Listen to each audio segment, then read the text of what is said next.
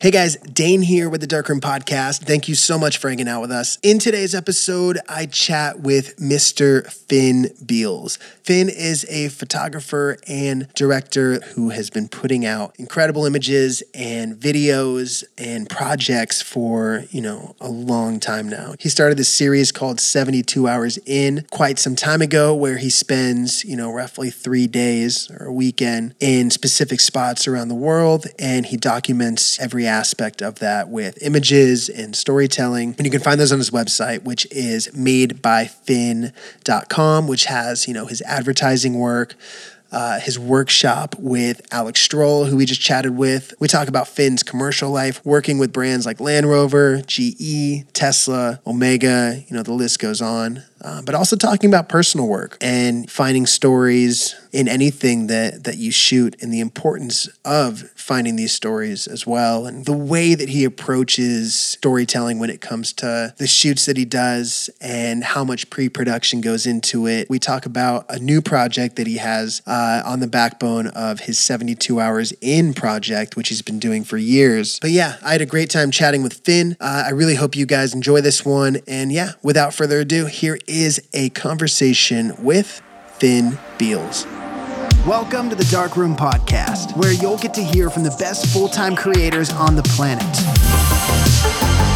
From starting out to where they are now and everywhere in between. Welcome to the Darkroom. Mr. Finn Beales, thank you so much for coming on the Darkroom Podcast. Oh, you're welcome, man. Thanks for having me on. Yeah, of course, man. So when you Google your name, there's a lot of things that come up. There's a lot of images you've taken. There's a lot of interviews and things like that. There's also these great videos of how to edit like Finn Beales on YouTube. I'm curious, oh, really? Have you ever looked through and watched how somebody tries to emulate your edits? No, this is new on me. I mean, right? I have Googled my name before, obviously, but I haven't found an edit. Oh, I've just done it. Yeah, it's funny. Edit, man. Like Finn Beales, warm landscapes. Yeah, you'd be surprised. There's a lot of big Instagram guys that have all these little like people that go through and try to like match it completely and do all that. And obviously, like I've never had that done to myself, so I don't know how it feels to watch a 15-minute video of like some kid in a basement who's just like trying to do exactly what you do all the time. Wow, it's flattering, obviously, but I don't know. I mean, I think like the color grade that I put on a picture is like just a tiny part of being a photographer, right? Yeah, the one thing that they're missing is the decade of experience and style that like mainly goes into how you shoot and frame, and then you put a little layer on those. But when you do your editing, how much time do you spend on one particular photo in a series? I'd spend like time on the first like maybe like 2 or 3. Yeah. To sort of get a template, a filter, like a preset for the shoot. Right. But then I'll copy those settings pretty much across the rest of the shoot. Do you ever have clients come back and try to tweak your, kind of creative just your editing style? Do you ever have people come back and say like, can you kind of tweak these tones or do this or do that? Or do you have a lot of creative freedom now when it comes to deliveries? Rarely do people come back. I have had it on a shoot where they've like, oh, can you make it more Instagram? More like saturated, but I'm like, no. Yeah. But no, that doesn't tend to happen these days. Yeah. Well, I mean, you're working with such huge clients too at this point, but like take me back to a time of growing up in Wales, kind of before this all started. What was that like? What was the early life of Finn Beales like? It was similar to my kids are experiencing right now, because I've moved back here. Like riding horses, cross mountains, camping, fishing, canoeing down rivers, very free, very idyllic, really. Yeah. No real like pressures or influences on my mind other than the sort of natural world. And I really, really value that. And that's one of the reasons why we've moved back here, so I can sort of give my kids that sort of experience. I mean, I love cities. I really love cities. I find them massively stimulating and I need to visit them, but I don't think I could live there, and I certainly couldn't bring kids up there because of all the sort of outside influences that are sort of bombarded with them, they're bombarded by. I think it's quite freeing for your mind to sort of just let loose and run free, as it were. Yeah. Does that make sense? Yeah, for sure. I mean, growing up like that has got to be, you know, very beneficial on all accounts. Like, I can't imagine, you know, growing up in a busy city, because I kind of grew up outside of LA, but, you know, it really kind of changes and shapes the person that you become, and like the fundamentals that you latch on to. So it's super cool that, you know, you wanted to give that to your kids as well and make sure that they grew up in a similar way, because it's super important. Yeah, definitely. And, you know, I think that sort of upbringing is definitely fed into the type of work that I'm producing now. Yeah. Because I shoot a lot around this area. Like, I call Wales, like, it's like an amazing a photo studio. Yeah. Like mountains and rivers and sort of like kind of prairie landscapes up on the tops of the mountains and stuff. I had like a film producer phone me the other day asking me for a location for a Western. And I gave him this like pinpoint Google map, and, and they're going to shoot it there, and they're really stoked on it. So it's really, it's kind of, it's really nice to bring clients here to shoot my own backyard.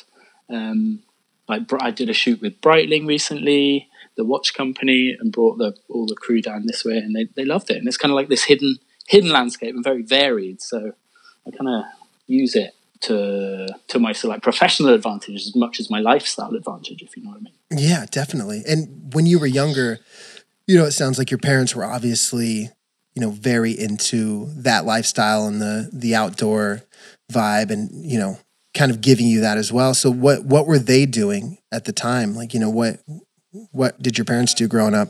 So my dad was a lawyer, but he was a big sailor, and sort of every family holiday that we went on was on his boat. So sailing across the Irish Sea in really terrible conditions. It wasn't like idyllic sailing. It was pretty rough. Yeah.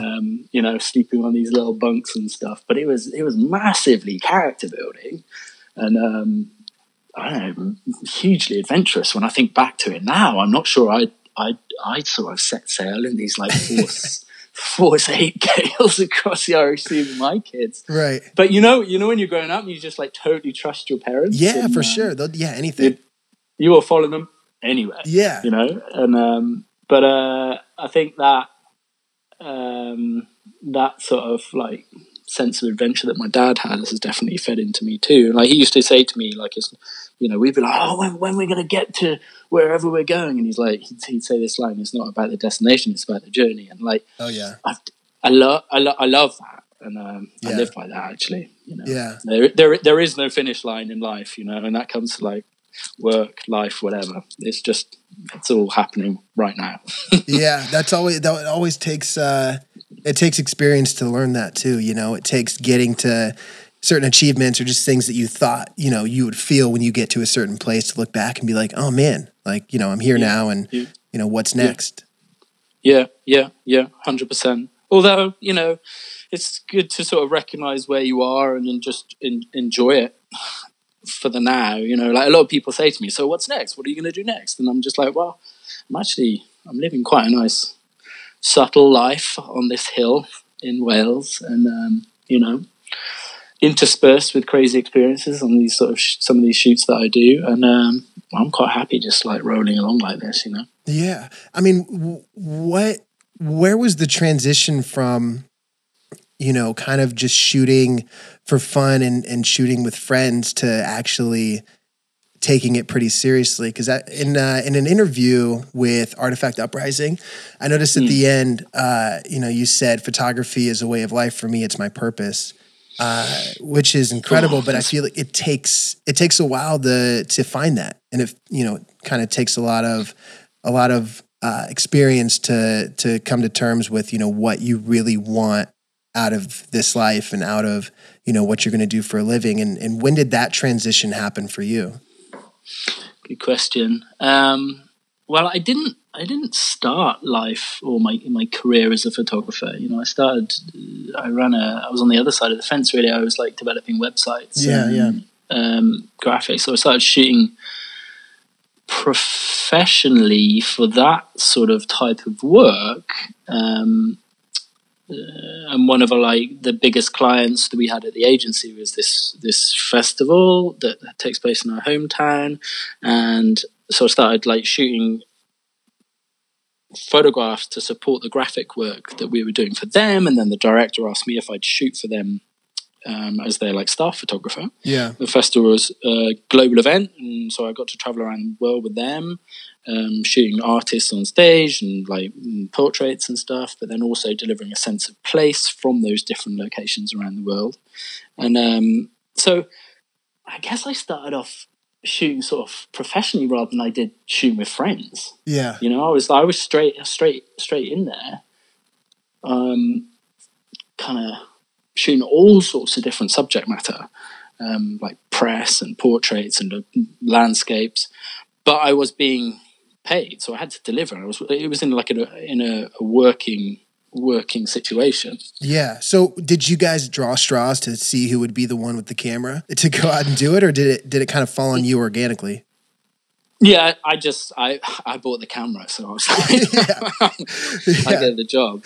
Man, it's so interesting. Well, that was the kind of birth of that 72 Hours project that came off the back of those festivals, because they take place over 3 days in different places around the world. So I was in a place for 3 days, and I'd shoot a little side project over those 72 hours and put together a little photo story, photo essay. So what was the what was the initial, not really thought process, but kind of the goal behind this series when you first started kind of drawing it up in your head?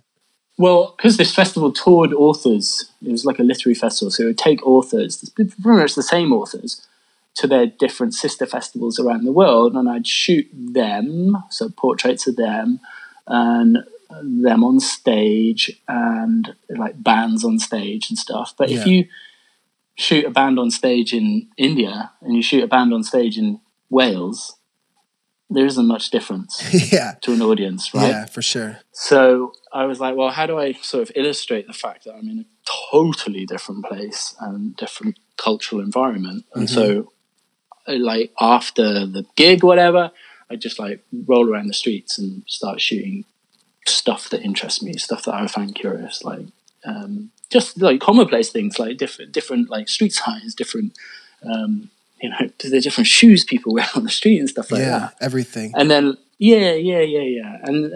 and so I was kind of honing my eye, really. Exactly. I think, on those jobs, and using close-ups and medium shots, and sort of just delivering what I'd call now is a sense of place to the audience back home, or the audience, different audiences around the world, so they could get a sort of feeling of what I was feeling. Because when you go to a festival, you go to the gig, but if you're in a different country, you're experiencing a whole range of different experiences. Yeah, and you get to use this as a way as well to really capture so many different elements, which has definitely had to have trained your eye, and it definitely probably has brought in you, as great of a documentary photographer, filmmaker as you are, I'm sure that this has to be, what kind of fueled that, maybe even without realizing, because you're just going around with the camera and just shooting everything you see, but there's so many aspects that you're capturing along the way, and emotion and landscape. And, even these macro shots too, of just, steps in the city, or just things that people, they really feel when they see these, which is ultimately the goal, right? It's ultimately what you want people to do, is just feel something when they look at your images. Yeah. I think that's totally right. I mean, that's the goal of, every picture, is to sort of deliver some, or create some sort of emotional response in the viewer. Yeah. Because if you're not affected by it, then I don't know. What is it? Did you see, when these first started coming out and you started releasing these, did you start to see a lot of people gravitate towards these series? Because were you pushing these through Instagram or anything like that, or were these kind of pre-Instagram when you first started? No, not really. They were pre-Instagram. Certainly those early ones, and they sat alongside my sort of graphics work when I was a graphic designer. So I had like a mixed website for a long time. So it was like graphic, like logos and stuff that I was doing, and then there'd be like a photography section, and it took a while to sort of let go of all that sort of work and sort of launch as a full-time photographer. So, but you know, as they've developed, obviously I've released stuff on Instagram, and I tend to, every time I post something from one of these sets, I will mention my website to tip people back through to my site. I think I probably put more time into my, more craft maybe into my website than I do my Instagram. And this is like got a lot of legacy content on there, so yeah, I think it shows a more rounded view of my work. Well, what's interesting about, you know, putting together series like this is there's so many photographers, especially now, that will go somewhere and travel somewhere and, you know, take 1,000 photos, 2,000 photos, whittle it down to maybe 4, maybe even just one, you know, a handful, and you'll just see 1 or 2 from that entire set. But, you know, the meat of the story is here in all these pictures and all of these, you know, different styles of images as well. And it really shows your range too. And, you know, I think that everybody that shoots should find an outlet or a way to put together, you know, series like this, and it also, you know, push you to find these images in, you know, a particular place or setting, which you've done so good. Yeah, and it helps you sort of. I really love like making pictures, probably more than I do taking pictures, which is why I quite enjoy working in sort of advertising world, which is essentially sort of idealized reality where you're sort of crafting a shoot. And I think working in this sort of like documentary way and seeing different angles on different things and creating little stories out of, you know, I'm just looking actually at the Pelion set, this set that I recently did in Greece. And we met this like little shopkeeper in there, and he was just showing us around, and I was just like directing him and getting him to open little boxes. And I, you know, like, I think making pictures is at the heart of what I do, as opposed to sort of just bowling around and taking these days anyway. Yeah. Early days, I was definitely like shooting lots of volume and stuff, but these days I'm definitely more considered in my approach because I kind of know what I want to capture. Yeah. Certainly for like these 72 hours things, I kind of know when it comes to the edit, rather than having like 2,000 pictures to roll through and trying to pull something together. Right. Which could take hours. I'm like, right, I'm going to tell this little story of this shopkeeper in Greece. I know I need some like little detail shots which pull the viewer in, but some whys to give it some context, you know, that sort of vibe. So that early volume of like method of shooting has definitely paid dividends. Being able to do that as well, being able to direct is one of the harder things, I think, definitely to teach, but just to have the confidence to go in there and not only know what you want, but know how to convey what you want. How did you see the transition from, you know, kind of stepping back and just, you know, shooting what was around you to stepping in to these shoots and having the confidence to direct and kind of know what you wanted? Do you remember when that started to happen and what kind of changes that you made to make these shoots go that way? I can remember why, and that comes off the back of failures. You know, when you've been in a situation and you don't direct it and you shoot what you can, and then you get back to base, you download your card and you edit and you're looking at it and you think, oh shit, why didn't I get him to do this or her to do that? Yeah, and then it's too late. You know, and it's too late. Yeah. And it's gone. And that, you know, that happens as you're working your way through your career. You will have failures. And so it's that sort of, that feeling of disappointment versus, oh, come on, you just got to step up and just say what you want. You know, it's not tricky. I mean, you know, then when you get back to base, you download that card, you've got that shot. Yeah. And you've created it. So I think you need to have a few failures on the way to sort of build your confidence. It's like, well, no, I do know what I'm doing, because if I'd have told them to do this, I'd have got the shot that I needed. Yeah, exactly. You mentioned that before we hit record that 72 Hours, the series, may be evolving into something else like print. Yes, I have been approached by a publisher, and they'd like to serialize the set 72 Hours. So we're looking at end of summer publication date. And it'll be several volumes. I think it's 2 to start with. Oh, wow. And you know, this is like an ongoing series. So we're, you know, if it's successful, we'll keep on publishing them. So that's really exciting. Are you going to go back and kind of repurpose these from digital to print, the ones that you currently have, or are these going to be all new series, all new sets? Some will be repurposed, but there are new as well, yeah, as yet unreleased. So yeah, it's exciting, but it's a different. Well, I was going to say different medium, but it's like a similar sort of story sort of vibe. But it's, you know, we're at the moment we're talking about how much text do we put, mm-hmm. how much, you know, we're working through all of that at the moment. But it's really interesting revisiting some of these essays that I haven't looked at for like 10 years, you know? Yeah, like going back through the car and there's stuff there that I'm like, oh, shit, that's cool. And are you going to be able to... Are you going to be able to dictate where you want to go and you know, kind of, is that resting on your shoulders, or are they kind of having an idea of what they'd like to see? Or is this all, you know, where you want to go next? Oh, they're pretty open. It's nice. Yeah. It's good. Yeah. They're happy to go with, you know, they're going to help with the like design and like paper and stuff like that. But I recently did a bunch of promos through my agency. And so I've got some experience in like building books.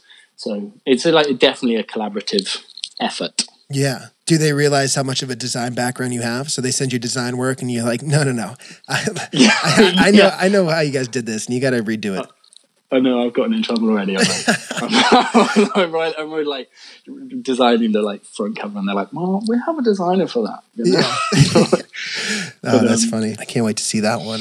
When it comes to, you know, traveling, I feel like people in your shoes and your career in particular, you've been so many places. You know, when you decide to go somewhere and it's actually on, you know, on you where you want to go, and it's not, you know, a job that is required to, you know, send you to, you know, Ireland or somewhere that's already set up front. Like where do you want to travel? Like what haven't you really seen, and what experiences are you still looking to get? Oh, tough question.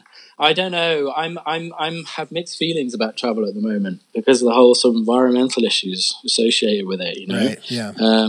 So in my like sort of time off, we're like focusing more on the UK actually. So less air travel, because my job takes me all over the place. So I feel like my carbon footprint's pretty used up, you know? Yeah. But we recently went to mainland Greece as a family, which was really cool, because most people go to the islands. You know, when you think about the Greek islands, right? That's like the standard. Oh, we're going to Greece. We're going to go to the islands, and I was just like, oh, mainland Greece is kind of undiscovered. And so we were invited there by one of my workshop students. But that was really interesting because it was untouched by tourism. So I think places that have been undeveloped on a sort of tourist level interest me more than, say, Luxy hotels. Yeah. Yeah, you know? For sure. I think there's more stories there. And it's like, it comes back to that whole like experience of sailing with my dad as a kid. Like stories come out of discomfort as opposed to comfort. If you have like a really like nice holiday and you sit by a pool, nothing really happens, and people bring you food on a silver tray and stuff, there's nothing really to tell. But if you like rough it a little bit, then you got to get out there. Yeah, and it's more adventures will happen and stories will find you, because you know yeah. Stories come out of discomfort. So yeah, away from the tourist areas is my go-to. Yeah, well, you know, speaking of stories, I feel like there's so many avenues to take the conversation of, you know, storytelling and, you know, photography in the same, you know, collaboration. And you specifically, I feel like, are one of the best, you know, photographers in the world that has really captured both elements in your unique way and in a particular way that like really resonates with people. Wow. You're like, what? When? Thank you. I see, like, yeah, of course, man. Yeah. But, you know, to phrase this question, because going into this interview, I didn't want to ask you the question of like, why is storytelling, you know, so important? Because it's such a cop-out question. You've been, you know, you've gotten asked that question so many times, but why did it become important for you? Because there had to have been a moment where you were shooting all the time. And it sounds like it was probably when you were shooting on stage and things like that. And then you wanted to really capture the story. Like, how did you translate story to photograph with just an image even, you know, even before it was words? Well, I read a really good book the other day, where I'm reading it still. And it's called Sapiens, like a brief history of mankind. Have you read it? No, but I know it. I need to read it. Dude, it's rad. It's really, really cool. And, it touches on like the sort of birth of like humans and what differentiates us from other animals and things like that is actually stories, and our ability to tell stories allow us to sort of collect around something in a great number of people. I mean, religion is a great example of that. Mm-hmm. You know, you can influence people by telling stories, and other animals can't do that. You know, and every day we do these things, you know. I have like some friends the other day, they sort of like sent a little WhatsApp message around saying, hey, we're going to like build a greenhouse over at ours, and we're going to have a few beers, and we're going to like dance around a, you know, fire late into the night and stuff. And when you come over, and, you know, it's, they're kind of like selling an ideal to get us to go over there and help them build their greenhouse for them. Yeah. You know? And so that sort of concept of storytelling is very powerful, because it can sort of bring people together around something. So that ability to inject story into your photographic work, especially if you want to transition into the advertising world, is incredibly important, because that's essentially what advertising is doing. It's like telling a story to influence you to buy a product. Yeah. You know, at a base level, that's what it's about. So I don't think it was sort of, I don't know, premeditated. Right. But I would say the images that I would put out, where I put a bit of work into sort of creating an image around a story, resonated more with people, especially on platforms like Instagram, than stuff that I was just like snapping. Yeah. Do you ever find that you have any trouble with putting that story that you're trying to convey into words? Does it come naturally to you? Do you have to sit on it for a while? Do you, you know, take a bit for a caption, or even just like a post on your site, or does it pretty much flow through you? How do you mean? Well, I mean, I feel like, you know, even myself included, I have a tough time with really conveying the story, how I felt it, you know, like putting the words on paper is hard in itself. And I'm just curious if, you know, that part of the storytelling has always come naturally to you, or if you've had to, you know, practice that just by, you know, putting out stories and stories over the years and captions over the years, or, you know, is it ever difficult to put a story on paper? Yeah, always. Yeah. I mean, totally. It takes a lot of time and thought, but it's that sort of pre-production that goes into a shoot. Yeah. That is the sort of hard work, you know. It's like pressing the button. That's kind of the easy bit. Yeah. It's like, and I think, you know, there's a shoot on my website that I did end of last year for Breitling, involving a couple of twins, and we put a load of time and effort into that. Mm-hmm. Story, and you know, has this sort of beginning, middle, end, and the end, there's a little surprise at the end of it. And like, we did loads of like mood boarding and like storyboarding and stuff before shoot day, and we're sharing those images around with crew and talent and stuff, so everyone was kind of on board with the story before we shot. So I'd say like more time is spent on that sort of stuff in pre-pro than the actual shoot itself. I can like knock it out in like a couple of days, but pre-pro certainly takes a lot of time and effort.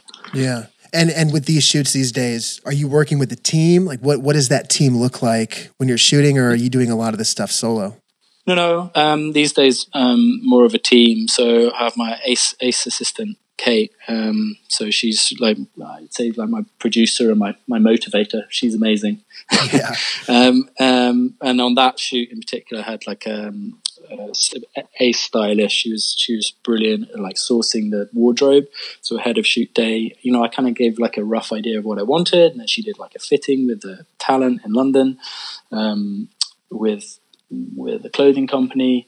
And we also had my special effects guy that I work with quite regularly. He comes from a film background, so we were doing like low light stuff on the mountain, and we really wanted like a foggy sort of landscape, but obviously you can't conjure up the weather. It doesn't always perform. So you know, we had like a smoke machine, and we were like shining like the car headlights through that to give it more atmos and things like that. So again, that's all like built into the storyboarding before shoot day. So you know, down to that sort of detail. I kind of pride myself on that sort of work, and I really enjoy it. Actually, I really enjoy sort of digging into the aesthetics of the shoot and creating it and making it. And that's my why my website's called Made by Finn, you know, not Taken by Finn. It's like I do put time and effort into that sort of stuff before we shoot. Yeah. And that's like, you know, that's that's kind of like the secret sauce, I feel like really putting in that amount of time to get everything right and get everything how you want it. You know, like even with your landscapes, you know, waking up early and getting sunrise or getting sunset. Like it sounds so simple, but it's a thing that a lot of people overlook. So true. Right? It's so true. It's so true. With stuff like that, you know, like even people around here that have lived here their whole lives, and they're like, and I'll take a shot, and they're like, shit, I didn't know.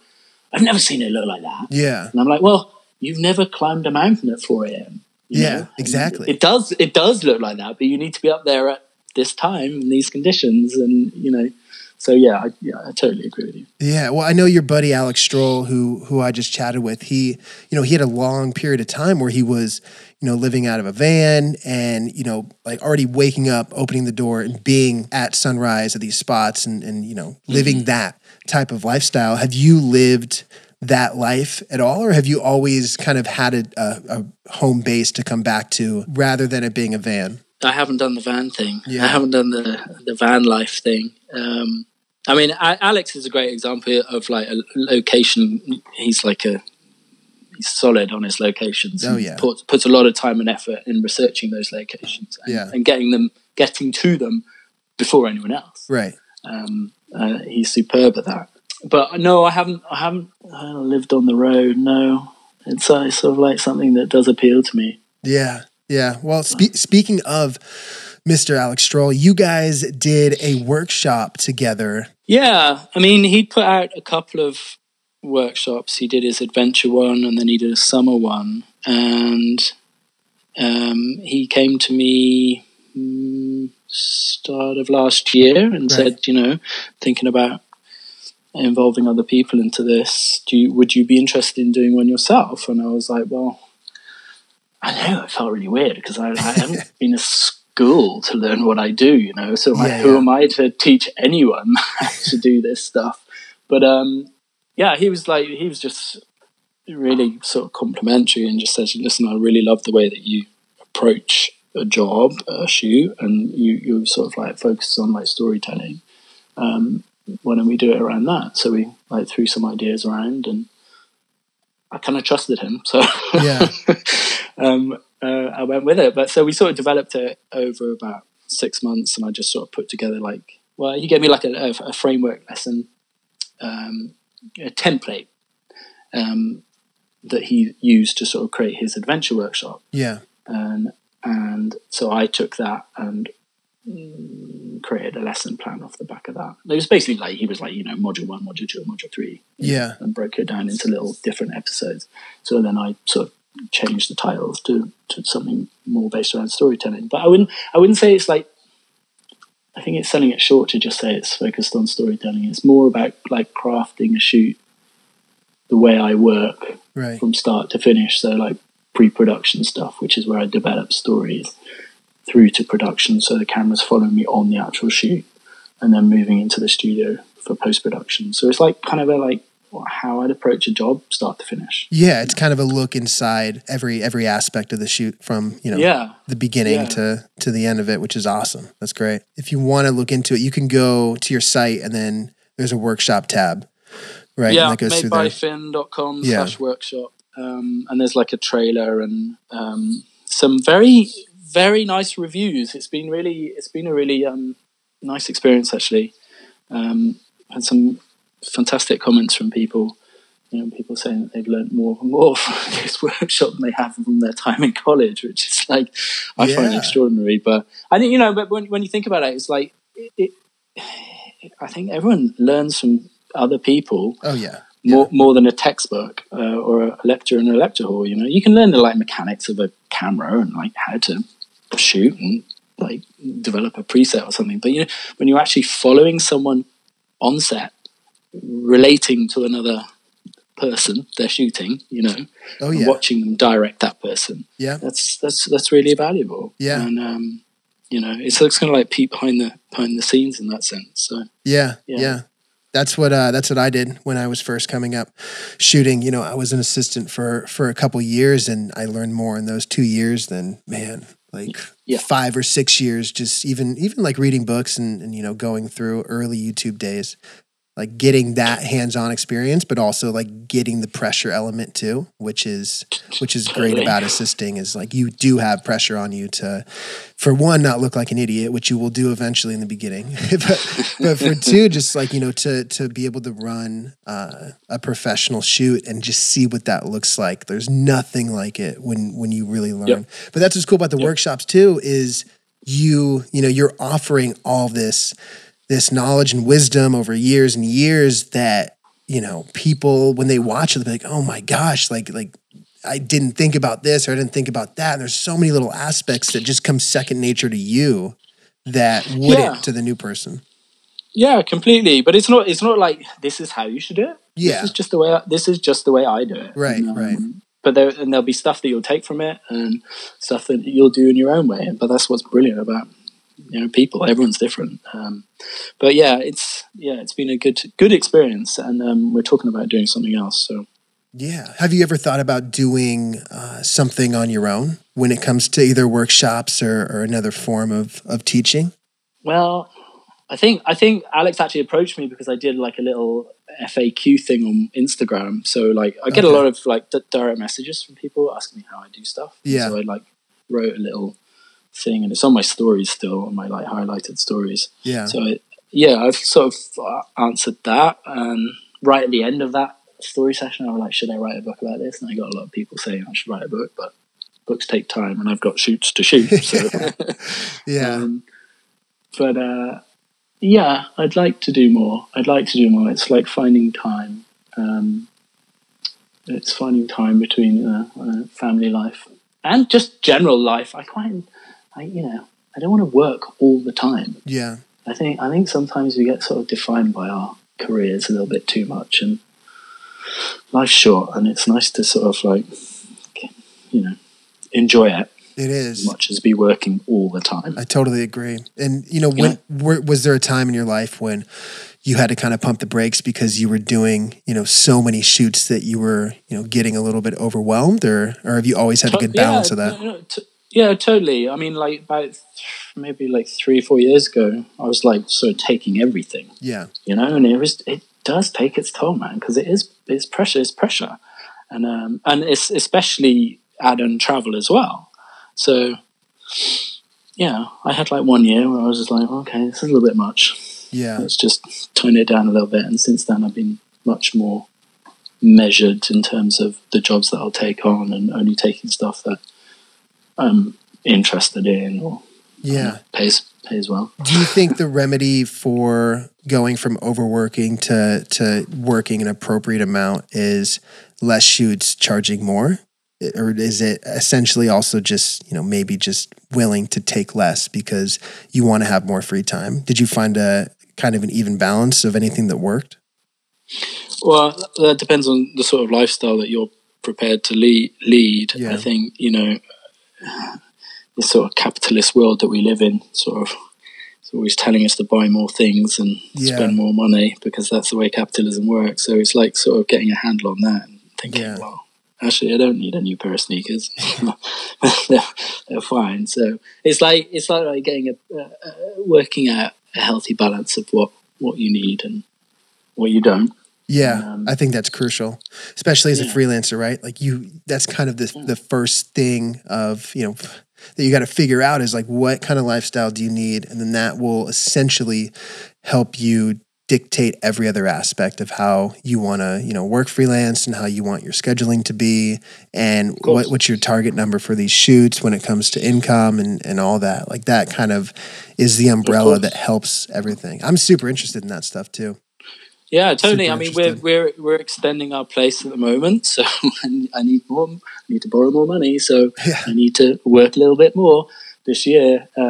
So, you know, I'll probably ramp it up a little bit this year, but it's important to keep it balanced because you know, I mean, like I think my agent once told me that like a lot of photographers leave this industry through burnout as opposed to not having enough work. Yeah. And I think that's really common. So yeah, definitely. I can see that. So you do have an agent? I do. Yeah. Based in New York and London. When did that happen for you? Were you approached by an agency? Did you reach out for agents? How did you go about, you know, teaming up with them? So I was represented by Tinker Street for a long time, who are based in New York. Yeah. Who are awesome. But because I'm based over here, I needed representation over here as well. Yeah. So I switched to Sarah Laird and Good Company, who I'm with now.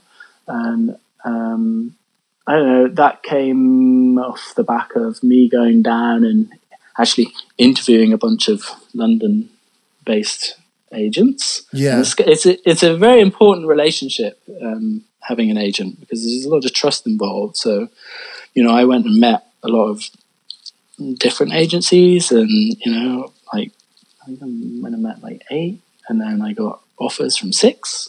And I really like the guys at Sarah Laird, or girls, I should say. Mm-hmm. And so I've been with them about not long, maybe 6 months now. Oh wow! Okay, yeah, that's pretty recent. So have you found that, you know, working with an agency, like are you still pitching as much as you have? Are you not pitching to potential new clients at all anymore? Are they taking care of all of that? Like, have they been bringing you, you know, steady work? Like, what's the agency life like? Yeah, 100%. I mean, I was rep by Tinker Street for like 4 years. Yeah, for a while. So I have that experience of agency life. Yeah. But these guys are hard on the marketing, definitely. Yeah, and that's really paying dividends already. But they're also, I get approached a lot by brands direct off the back of Instagram, so they will take. I hate talking money. Yeah, I'm like a creative person. I do this stuff for free, you know. I love it. Yeah.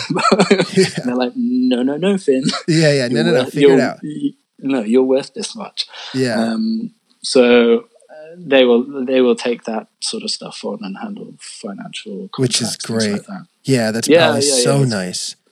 It's really good. Yeah. But also, you know, the advantages of agencies, they've been offering a long time, since like 80s, so we've got great contacts within the ad agency industry and know the producers and our buyers and things like that, so, and are trusted by them. And I think trust is a huge thing, you know. If you put up a photographer and you're representing them, that art buyer knows, you know, that they trust me to do the job, so it's less of a gamble for them to give me a contract, you know, award me the gig. Yeah.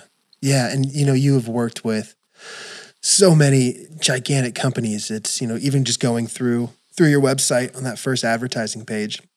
Oh, and by the way, I pronounced Cartier. I think I said what I say to a client. I said Cartier. It's like, are we going to the Cartier store? He's like, you mean Cartier? Cartier. Yeah, Cartier. But yeah, these shots are, absolutely incredible. But like Cartier, Danner, and is it Breitling, right? That's how it's pronounced. Breitling and Tesla, Omega, the list goes on. GE, like some of these, like the biggest companies in the world.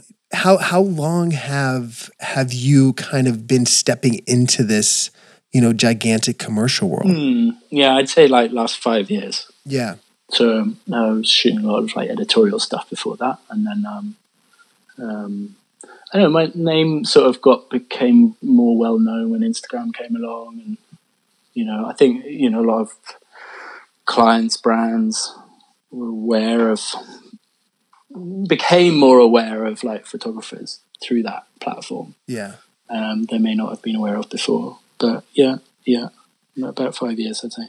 Have you kind of shifted gears, in the last year or two when it comes to how much importance, you put on Instagram? Has that changed for you over the years, or have you always either put a lot of importance into it or not that much the whole time? Yeah, it's been hugely important, but I don't know. It's I feel like maybe the art's kind of gone from it a little bit, or the community's gone from it. I mean, it was a lot of fun back in those early days. Yeah, I think that's kind of like gone from it a little bit. And I hear that a lot of people saying it, but it's still a massively powerful channel. So I would say I treat it more like a work channel now. Yeah. Than perhaps I used to. If you scroll back through my Instagram, it's probably a little bit looser than it might be now. It's more, I'd use it sort of like a portfolio channel. Yeah. Well, and also too, like the people that you've met through it have got to, that's got to be at the top there. Cause, I feel like you are in that world of, having really good buddies like Alex Stroll and, even like guys like Andrew Kearns and, Tyson, who's, the greatest. But like getting to know these people has got to be a pretty cool aspect as well, which is huge too for the networking aspect. Oh, 100%. I mean, especially living on the side of a mountain in Wales, where where the nearest town to me is like probably like 3,000 people. It's pretty small pool of creative people, anyway. So yeah, it's been almost, I'd almost like to say it's like a lifeline in a sense. Yeah. It's like growing up here, although it was like really free and a lovely upbringing, I didn't really meet that many creative people who thought in the same way as I did. Yeah. And meeting people like the guys you just mentioned and many others through that platform was like a real eye-opener. I was like, oh shit, there are people like me out there. It's like, yeah. It felt good, really good. I think it's important with platforms, these social media platforms, to sort of actually meet people in the real too. Yeah, definitely. Like a virtual relationship is not the same as a physical relationship, and so yeah, I really sort of valued those sort of early Insta trips that we did. They don't really happen so much anymore, but where we'd get together and go and shoot together. It was really cool. Yeah. So when you first started, jumping into Instagram and putting out pictures that were getting noticed, did you reach out to do some of those meets? Like, is that kind of, the beginning of meeting the people that you met and getting to know, these other photographers and kind of bouncing off, ideas with them, things like that? Did you do that, or were you kind of more timid to that in the very beginning? Yeah, I think, photography is like a really solo game. And yeah, for sure. It's nice to work with, because we're all in the same boat and we all have the same anxieties. Yeah. And when you meet people, you sort of kind of like realize that.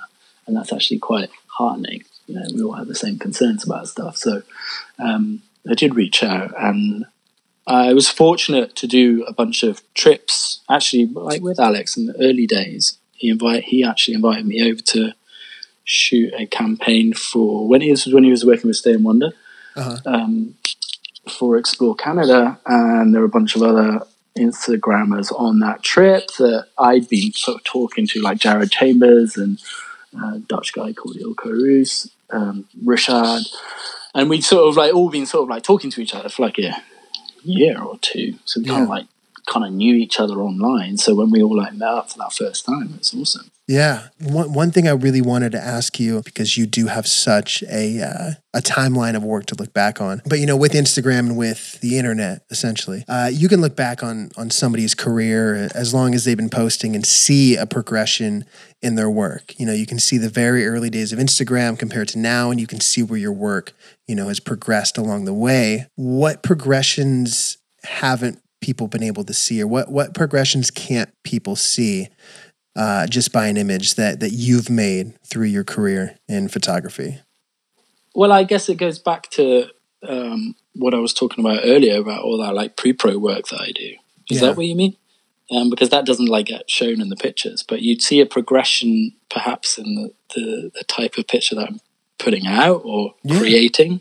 Yeah. And it's like learning to make the picture that's in my head rather than take the picture that is sort of happening in front of me. So I'd say that's a sort of like progression or stuff that happens behind the scenes. Yeah. And I think it also goes in that vein of there's a lot more work that's put into all of this than people would really realize. And, you know, I think you're a good example of that by how much pre-production work you do. And, you know, we at the end of the day, like we see an image or two, or, we see a series.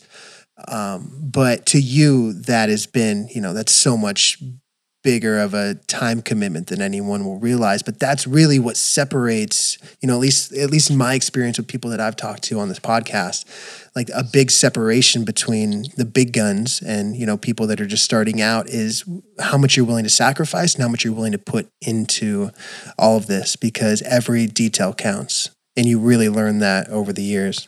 Completely. Preparation is the key, Yeah. It's like, there's a good Benjamin Franklin quote around that: a man who fails to prepare prepares to fail, And I really believe in that. So like putting that time and effort in before you land on set will make that difference. Yeah. And I talk about that in the workshop. Actually, there's like a whole module about that, and that goes. You were talking earlier about how do I approach a grade or something. Yeah. I'm thinking about that right at the start of a shoot in terms of like what's inspiring me, what am I looking at, and which way am I going to steer this shoot. And I'll even be thinking about colours when I'm putting together like mood boards and stuff. There's a whole sort of module of that in the workshop. I can't wait to dive into that, because that's got to be pretty incredible. And especially just putting that whole thing together, like, being able to share that with the world is pretty cool, and kind of different, because, you're used to sharing photos and videos that are packaged in just a completely different way. So to be able to be like, hey, like I'm going to open up the curtains and like, here you go. Like, that's it. For one, I know that can't be easy, especially to structure all that. It's pretty scary. Too, it's got to be scary. It's like, this is my process. Yeah. Like I was waiting for this, like, what? Yeah. But, it was heartening to hear people like, engage with it. So. Kind of in that same regard of, like teaching and talking to people who are either, they could be professionals as well that just want to like sharpen their tools, or they could be starting out. But like for the photographer or the creative that, let's say like has gotten on Instagram in the last like year or two, right? So they kind of miss that boat of, the featured parts of Instagram that could really help with getting someone's name out there like very fast, right? So now it's like for every follower and every person that sees, you really have to work for it. That's just how it is. What kind of advice would you have for someone that's getting into photography now, but that wants to make a living out of it, and like doesn't want to be like Instagram famous? That's not what I'm trying to get at. But for someone who like wants to make it work and make a living from it. Well, I think you need to work out what you want to shoot, because if you're not into what you're shooting, you're not going to pour time and energy into it. You got to love it. And when I started out, I was shooting all sorts of different stuff, styles, like even did like weddings and like I said earlier, like press, portraits, stuff like that, but they weren't really like doing it for me. So I built my website around the type of work that I wanted to be shooting. So a lot of the stuff that was like paying bills, I wouldn't necessarily be promoting. So I think it's really important to sort of like, that's your voice, you know, that like when someone comes to your website, that's, they're hearing your voice. And if you want to be employed for the stuff that you want to be, that you want to do, then you need to be talking that language. In terms of Instagram, did you not want this to be Instagram? No, it totally can be, but I feel like Instagram is it's the go-to for building a profile that can showcase your work. And I feel like the website has been a secondary when it should be the primary. And especially for the last 5 or 6 years, there's probably a lot of photographers out there that don't even have websites that either should, or if they did, that it would, you know, open them up to a whole new world of that. Yeah, I think it's a mistake because I mean, a lot of photographers just have an Instagram presence, but how often do you scroll right back through someone's Instagram? You know, like maybe look at like the first couple of pages, whereas like a website can present a much wider range of your work. Yeah, for sure. And you know, show your ability to sort of tell stories or whatever. Yeah, and pitching to brands and things like that. You know, they're going to look at your website 100 times before they look at your Instagram. Yeah. The other thing is like print stuff. I mean, I have a printed portfolio which I use when I do meetings. I do meetings every few months, so they're all like put by my agent. But get in front of people, you know, and show printed work. It always goes down well. Yeah, because everyone's living in this sort of digital world. There's nothing like actually leafing through a sort of printed portfolio, or printed promo books or something like that. It's an investment. Yeah, definitely. It's not cheap, but you know you're investing in yourself. So I would say it's an investment as opposed to a cost. Yeah, well, and it's so easy now today too. Like, there's so many photographers pitching to big brands and agencies and different things like that, but. You know, sending something physical, I feel like has got to be that extra little touch that's going to get your work either a little bit more noticed or taken a little bit more seriously. When you were sending things out and pitching to brands, did you ever send like postcard or physical representation? Totally. And you know, we just sent out like I'm just looking at it now. It's quite a thick, really nicely bound, perfect bound like promo book. Yeah, of recent work, storytelling work, and that is all being sent out to agencies and art buyers and things like that. So. Yeah. So is there a lot of actual storytelling in there? Or is it mainly just images and a little bit of contact info and like a little cover letter that's like, hey, you know, I'd love to work with you. Is that essentially It's all images. This first book, this is a bit like my 72 hours in a sense. It's going to be a series of little promo books. It's quite small. It's like postcard size. Yeah. But this one is... like it's all based around Homeland, so it's called Homeland, so it's all based around this area where I live and my lifestyle around here. Yeah. So it's like little vignettes of what my life is in these hills, and little stories. And then like the second one that will go out will be more like travel based work, and then maybe more commercial work. But I think like people like seeing personal work over commercial work. Because, you know, when you establish photography, they kind of knew you can shoot the commercial stuff. So what's the person behind the camera like? So I think that's maybe a little bit more interesting. Yeah. And then you give them a sense of, you know, who you are before they actually sit down and meet with you, which is, you know, it's nice. I like that. Exactly. Yeah. That's awesome, man. Well, dude, I really appreciate you chatting with me for a bit. Oh, you're welcome. I hope I made some sense. Yeah, you totally did. You know, we talked about the 72 Hours book, you know, coming out, and you said that will maybe be the end of this year. I forget if it was this year or next year that we should be seeing that. Yeah, and end of this year. Okay, cool. And I'm sure you'll obviously be talking about that on Instagram and your website. I might mention it. Definitely mention that. But so your website is madebyfinn.com, and that's 2 N's for Finn. You got it. And then your Instagram is just Finn Beales, yeah? Or is it just Finn? No, it's just Finn. Yeah, just Finn. Just F-I-N-N, yeah. Yeah, nice. You got one of those quick little names back in the day before they're all taken up. There is a story there. Like Kevin Systrom, who set up Instagram, actually helped me out with that name. Oh, no way. Yeah. So we that was like back in the day when there were like six people in the Instagram office, and you could email them and just like, hey, dude, how's it going? Yeah. There's this account, Finn, and no one's using it. It was just a bot. You're like, give me that name. And he was like, oh, no sweat. I'll get Jay Zombie. You might know her. Yeah, I talked to her too. She's great. Ah, awesome. Yeah, she's awesome. And so she emailed back and said, we switched you over. So that's how I got that name. Early days. Oh, that's funny, man. That's perfect. Cool. So yeah, there's your Instagram. And then, is there anything else that you want to let people know about? That workshop too, definitely go back and look at that. I'm starting the workshops.